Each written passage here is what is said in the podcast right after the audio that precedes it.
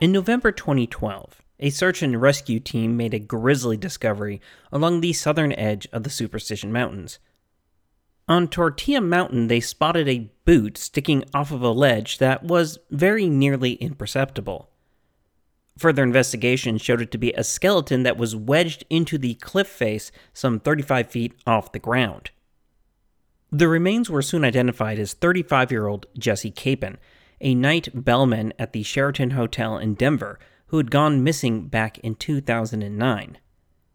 Though the official search had been called off, members of the search and rescue team continued to go out every weekend for nearly three years in hopes of finding Capen's remains.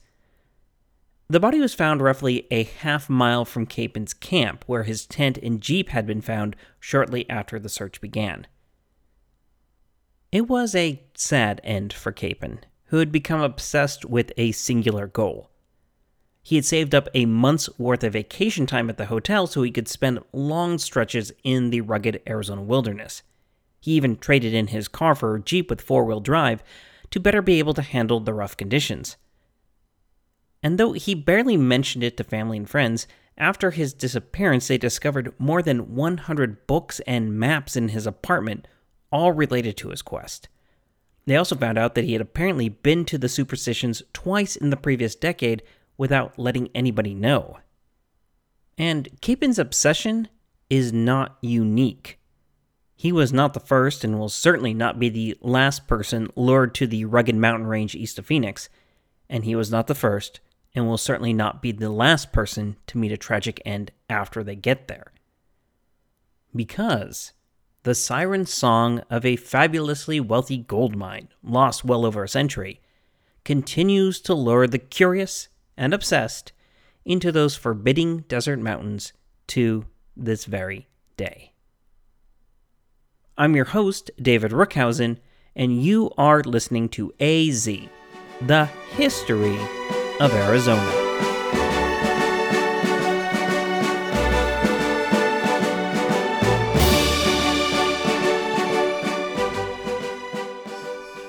Episode 142 The Lost Dutchman Mine.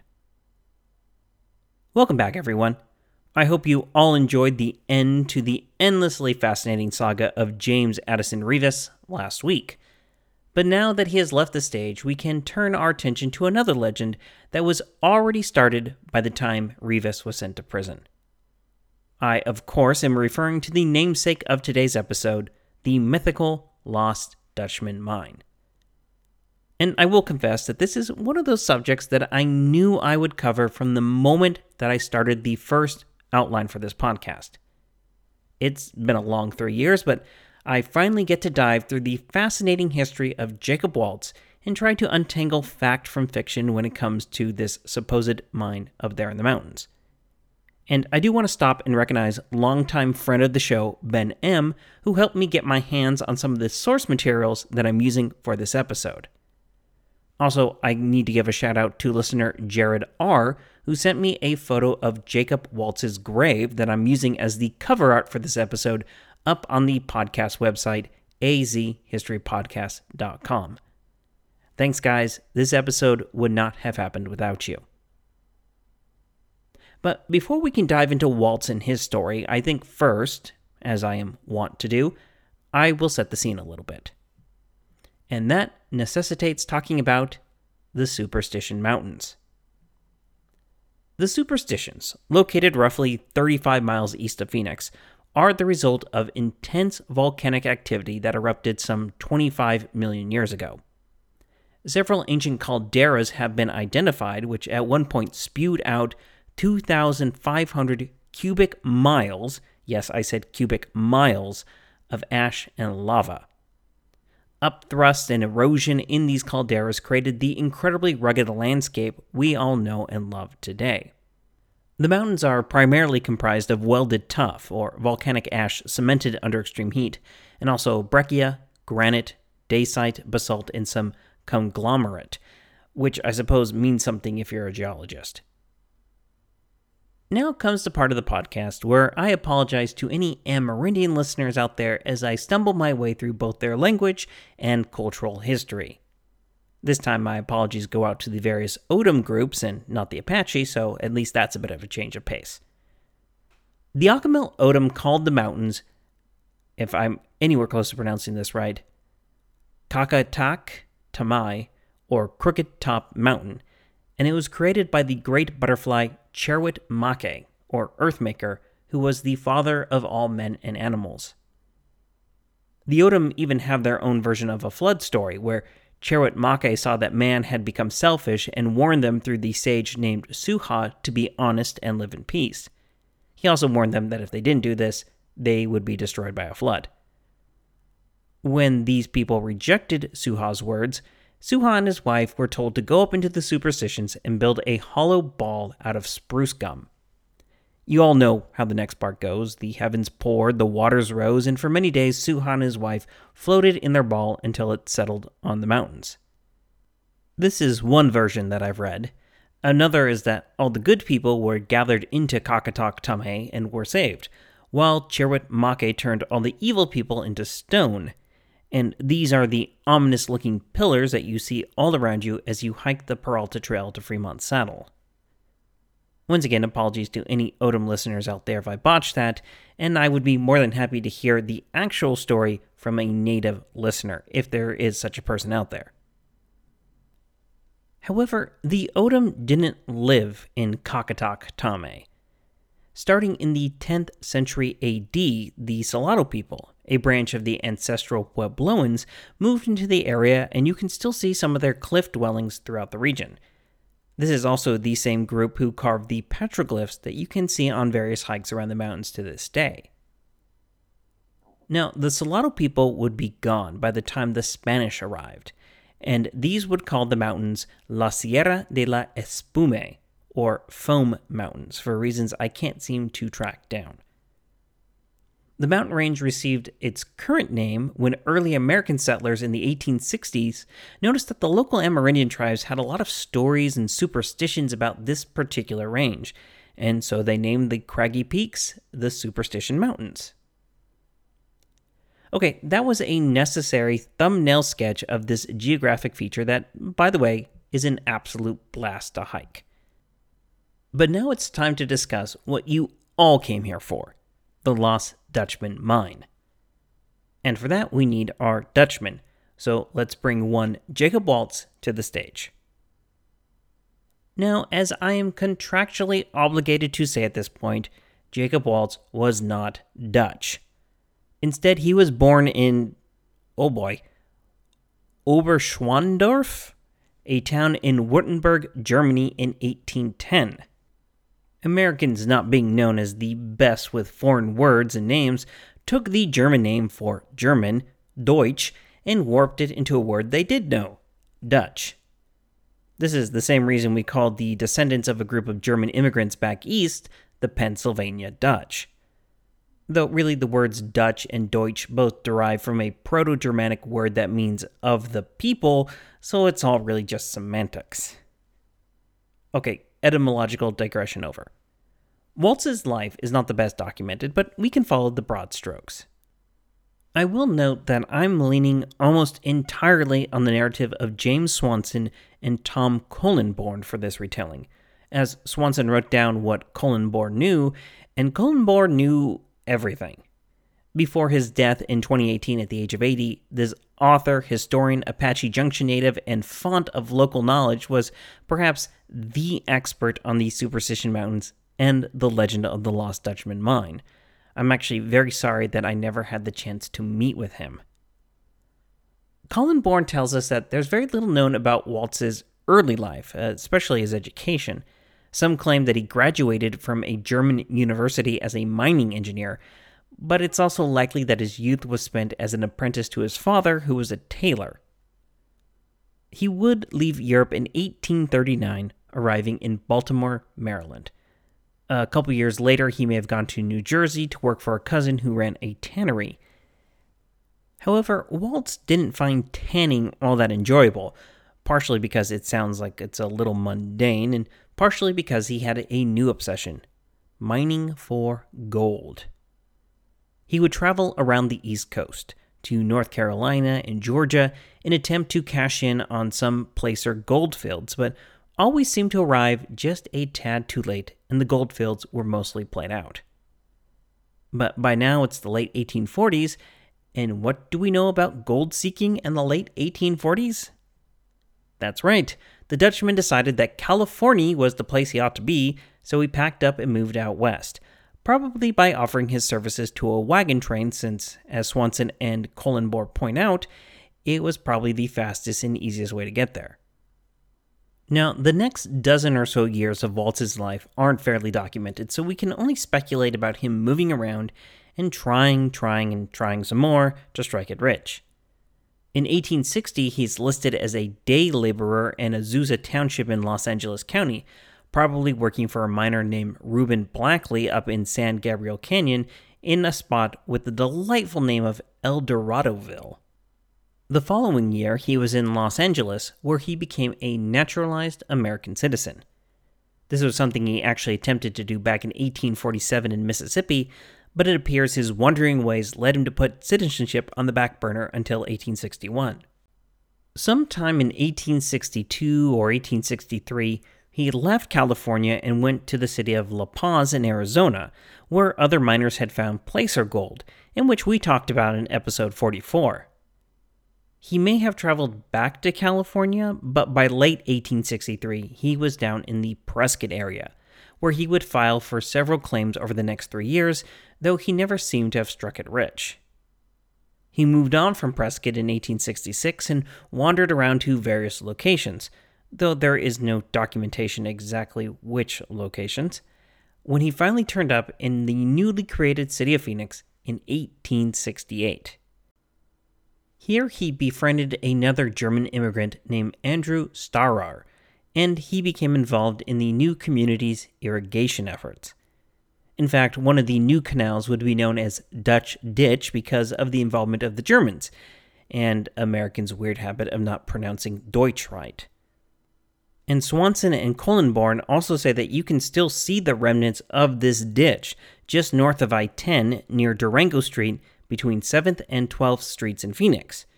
And I don't know personally if that's still true or not, but I really hope it is.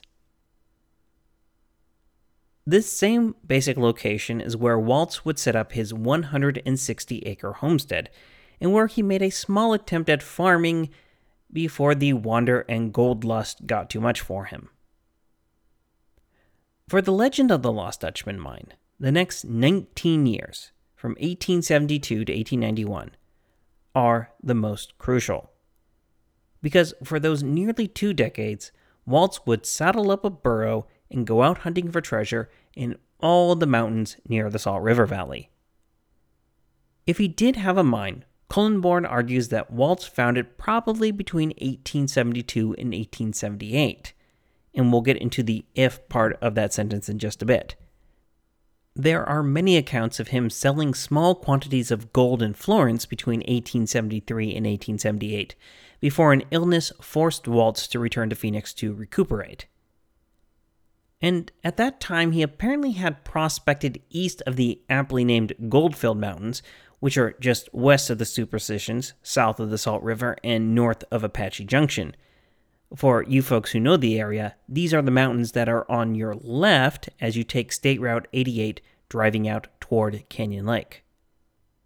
After two years of convalescing, Waltz hit the trail again in 1880 and soon was selling more small quantities of gold in Florence. And this is when rumors began to circulate about this old Dutchman who would ride out into the wilderness and return with gold. Waltz was rather tight lipped about his mineral wealth, and here is when folks actually began trying to tail him in an effort to ascertain the location of his claim. He must have been a spry one, however, because he always managed to shake off any followers and then show up in Phoenix saying that he had visited his quote unquote mine. Soon the rumors had a name, calling it Jake's or Jacob's Lost Mine, the Dutchman's Lost Mine, or as we know it today, the Lost Dutchman mine. A woman in Mesa, who was a little girl at the time, recalled when Waltz came into her family store in 1884. She described him saying, quote, The skin of his face was parched dry from the desert sun and as hard as leather. His beard was almost snow white and somewhat stained by tobacco below his chin. His hands were coarse and calloused, revealing many decades of hard work. He no longer stood erect, for his age was now showing. His clothes were dusty and torn, but were neatly in place. The only reason I noticed him was he looked like my aging father. No one at first paid him any attention until he went to pay for his supplies. In his wrinkled hand was a small cowhide poke. He loosened the strings and poured onto the counter yellow gold in a matrix of white quartz. After gathering his supplies, he left as quietly as he came. There were other witnesses to this that were interviewed in coming years, but while they all remembered the wizened man paying in gold, they couldn't agree as to where he went afterward. Just a few said that he definitely headed east towards the superstitions. It's hard to get a bearing on how rich Waltz was or how much gold he may have had. The 1875 tax rolls showed that the Dutchman paid taxes for $250 worth of personal property, which did not include his 160 acre homestead. However, $250 of personal property was a considerable amount for the time, not rich, but definitely not destitute. And that's not to mention what his property must have been worth. Like I said a few minutes ago, Waltz grew quite ill in 1878 and spent two years recovering in Phoenix. And during this time, he entered into an agreement with his old friend and fellow German immigrant, Andrew Starrar, where he promised to turn over his land to his friend, along with $50, in return for Starrar taking care of him for the rest of Waltz's natural life. However, in coming years, Starrar would not pay the required taxes on the property and actually ended up losing it. And so Waltz was out of a home. He would wind up moving into an adobe shack behind the residence of a woman named Julia Thomas, who we will have a lot more to say about in just a second. For years, the old Dutchman continued to clamber off into parts unknown with his burro, only to return with some gold, usually said to be contained within quartz. He would also be very evasive when questioned directly about the source of his gold, but he would talk a lot in Phoenix saloons, giving tantalizing, though ultimately non conclusive clues about his mine's location. And this continued up to 1891, the year of something we spent half of episode 134 talking about the Great Flood along the Salt River. Waltz apparently climbed into a tree to avoid the rising floodwaters, but was stuck there for several days before being rescued. And the cold and damp conditions, plus his advanced age, were not a good mix, and he developed pneumonia. This might seem a minor thing, but there are several accounts of who exactly was able to get Waltz down out of that tree. Where this becomes important is that some of the leading contenders for this charitable act are also those who, in coming years, would claim that they received insider knowledge directly from the Dutchman as to the location of his mine. One such contender is a young German immigrant in his 20s named Reinhard Petrasch, who worked in a local bakery and listened intently to Waltz's stories of gold. Another possibility is a man named R.J. Dick Holmes, whose son claimed had helped Walt out of that tree, and the two became fairly close. Either way, Waltz was taken to Thomas's home to convalesce both from his ordeal and the pneumonia that had set in. And during this time, he reportedly paid Thomas in gold for the care he was receiving, and possibly passed along more cryptic hints about his mind to both her and Petrasch, who was captivated by his tales. The Dutchman's health remained precarious as the months dragged on, but in October 1891, his pneumonia came back in force, and he once again took to his sickbed. Here things get really muddled depending on whose version of events you are relying on. But the best I can tell, both Thomas and Petrasch were watching over the steadily declining old man on the evening of October 24th. Waltz apparently relayed more specific information to them about the mine's location that night. Around 5 a.m. the next morning, Waltz told Thomas that he was having difficulty breathing. She left the house to find a doctor, running into Holmes and another man whom she enlisted to watch over Waltz while she kept trying to find help. Meanwhile, Petrasch would make his way over to the house and was told by Holmes and the other man that Waltz was too ill to speak. I don't have a record of when Thomas showed up with the doctor, but whenever it was, it was probably too late. Jacob Waltz died on October 25th, 1891, at the age of 81. And with that, the one man who knew the truth about the Lost Dutchman mine was gone. He would be buried the next day in Lot 19, Grave 4, at what used to be the old Maricopa County Cemetery, but today is known as the Pioneer and Military Memorial Park. In the aftermath of his death, a giant game of who said what to whom began to play out. Holmes and his friend left Thomas's house on October 25th with a large quantity of gold, something that Thomas would later accuse them of stealing. Holmes would argue that Waltz had gifted him the gold on his deathbed. And nearly immediately, Holmes would start searching for the mine, but it's unclear when he had been given any instructions on where it might be. It's possible that Waltz had said something during the time that Holmes and his compatriot were watching over the old man, and that the line they told Petrasch that Waltz was too ill to speak was just an attempt to keep anybody else from finding out the secret. But it's also possible that it's true the Dutchman couldn't speak and that he had only revealed clues to Thomas and Petrasch the night beforehand whichever one you want to believe, and hey, I'll admit that maybe both those versions are wrong, certain quote unquote clues about the mine's location began to trickle out into the public consciousness. One of these is that the shadow of Weaver's Needle, a prominent column of rock that is named for our old friend Pauline Weaver, indicates where the gold can be found. Another is that it's near Bluff Springs Mountain.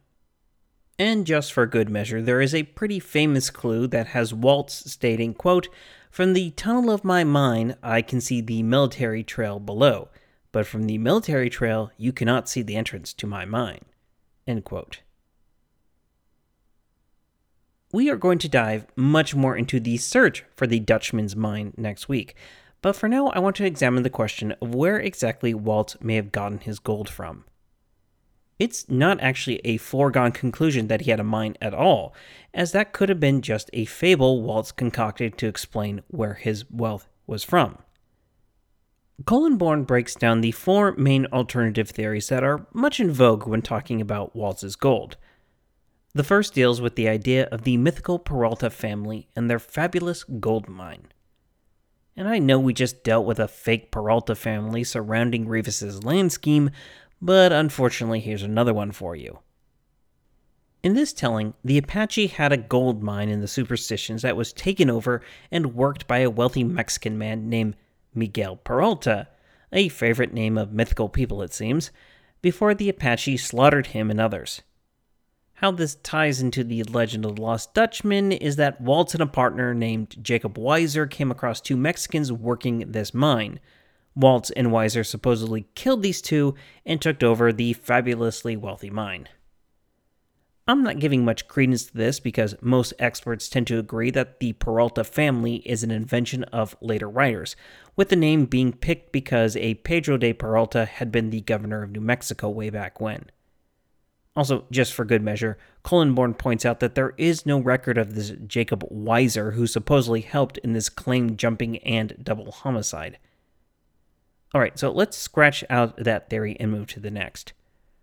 In this version, Waltz didn't find gold so much as he was stealing it. The old Dutchman is said to have high graded the ore, which is just a fancy term for pocketing some of the loot from a mine you were hired to work instead of turning it in. So the trips into the mountains may have been actually him recovering his ill gotten booty without tipping off people where he actually got it. A lot of times in this version, the source of Waltz's gold is claimed to be the wealthy Vulture mine near Wickenburg. However, it's never been conclusively proven that Waltz ever worked the Vulture mine, and it's only possible that he passed through Wickenburg like once, and so he never had the chance to steal some ore from that cash cow of a mine. So, why I find it at least a little compelling, I'm not sure we can rely on this version of this theory either. Though I do find it interesting that in his 1916 History of Arizona, early state historian James H. McClintock recounts that there are a couple of lost Dutchman mine stories floating around, and one actually involves the Dutchman in question living in Wickenburg. He would supposedly sneak away from the camp late at night and would return with gold, but of a different kind than could be found in the nearby Vulture mine. Another early state historian recounts roughly the same thing, which either means there is some credence to this theory or that there was a lot of misinformation floating around out there some two decades after Waltz's death. And I suppose it is possible that Waltz's story got mixed up with another story coming out of Wickenburg. The third theory that's been passed around is that Waltz hadn't found any sort of mine or mining operation. This argument is that the gold he was peddling was too high of quality to have been mined naturally, so it must have already been processed by the time he found it. So Waltz somehow stumbled upon a cache of hidden gold, maybe from the unlucky and unhistorical Peralta family, and that the whole mine story was to cover up the treasure he'd found. This fanciful theory often ties back to some of our earliest episodes, because in a lot of tellings, it's not a Mexican treasure he finds, but one belonging to the Jesuits. If you can remember three years back to episode 9, we talked about how the Jesuit order had been evicted from all Spanish lands in 1769 for reasons that are not very well documented, but probably boiled down to them being too influential and powerful. So, the stories go, the Jesuits took all their money, which they had failed to pay the royal fifth on, don't you know, and stored it in a secret spot in the superstitions for safekeeping. The idea of a lost Jesuit treasure deep in the mountains actually developed some legs, and as we'll talk about when we get into the treasure seekers, it's something that people believed and were ready to take enormous chances to get. The real issue with this theory is there is no evidence, no document trail, no really good reason to believe such a treasure actually ever existed. For me, though, the clincher is that it buys into the myth that Spaniards once just roamed all of Arizona. But as we saw, they and their Mexican successors never really went north of Tucson because that meant running into the Apache, which more or less meant certain death.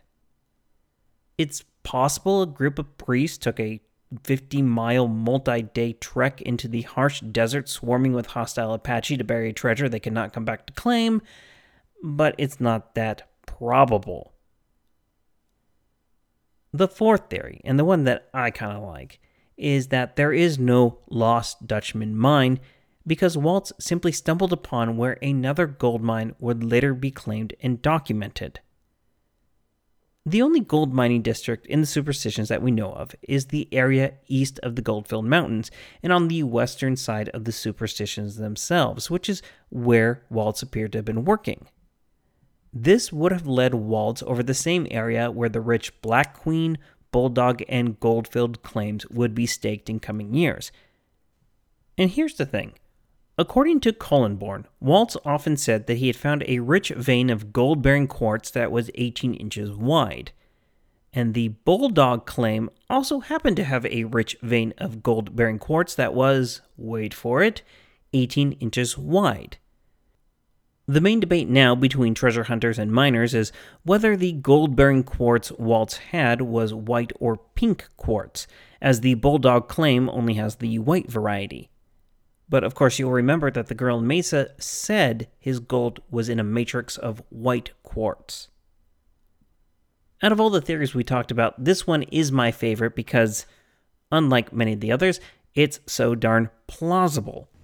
It's a lot less cool than there being a secret cave full of gold somewhere up in the mountains waiting for one lucky schlub to find it, but if Walt actually found a place that someone later would unknowingly rechristen, then it would explain why more than a century's worth of searching the superstitions for his mind has yielded no results. While we're talking about theories, I just want to throw out here Don't get me started on the so called Peralta stones because I am very doubtful about their authenticity and any ties to the lost Dutchman mine. And really, at the end of the day, all we have is theories. The only person who knew for sure was Jacob Waltz, and he took that secret with him to the grave. As Swanson and Kollenborn write in their book, quote, If success can be measured by what a man leaves for posterity, Jacob Waltz was one of the most successful men in history. End quote. Before I sign off, I just want to give you notice that there will be no new episode next week, June 18th, as I'll be entertaining guests from out of state for a family funeral that's happening. But join me in two weeks as we trail the legacy that Waltz left for posterity and follow the legions of zealous, sometimes greedy and hostile, but always colorful figures who took to the inhospitable superstitions over the next century, searching in vain for the Dutchman's gold. Some would sink their lives into this treasure hunt, while others would lose them altogether.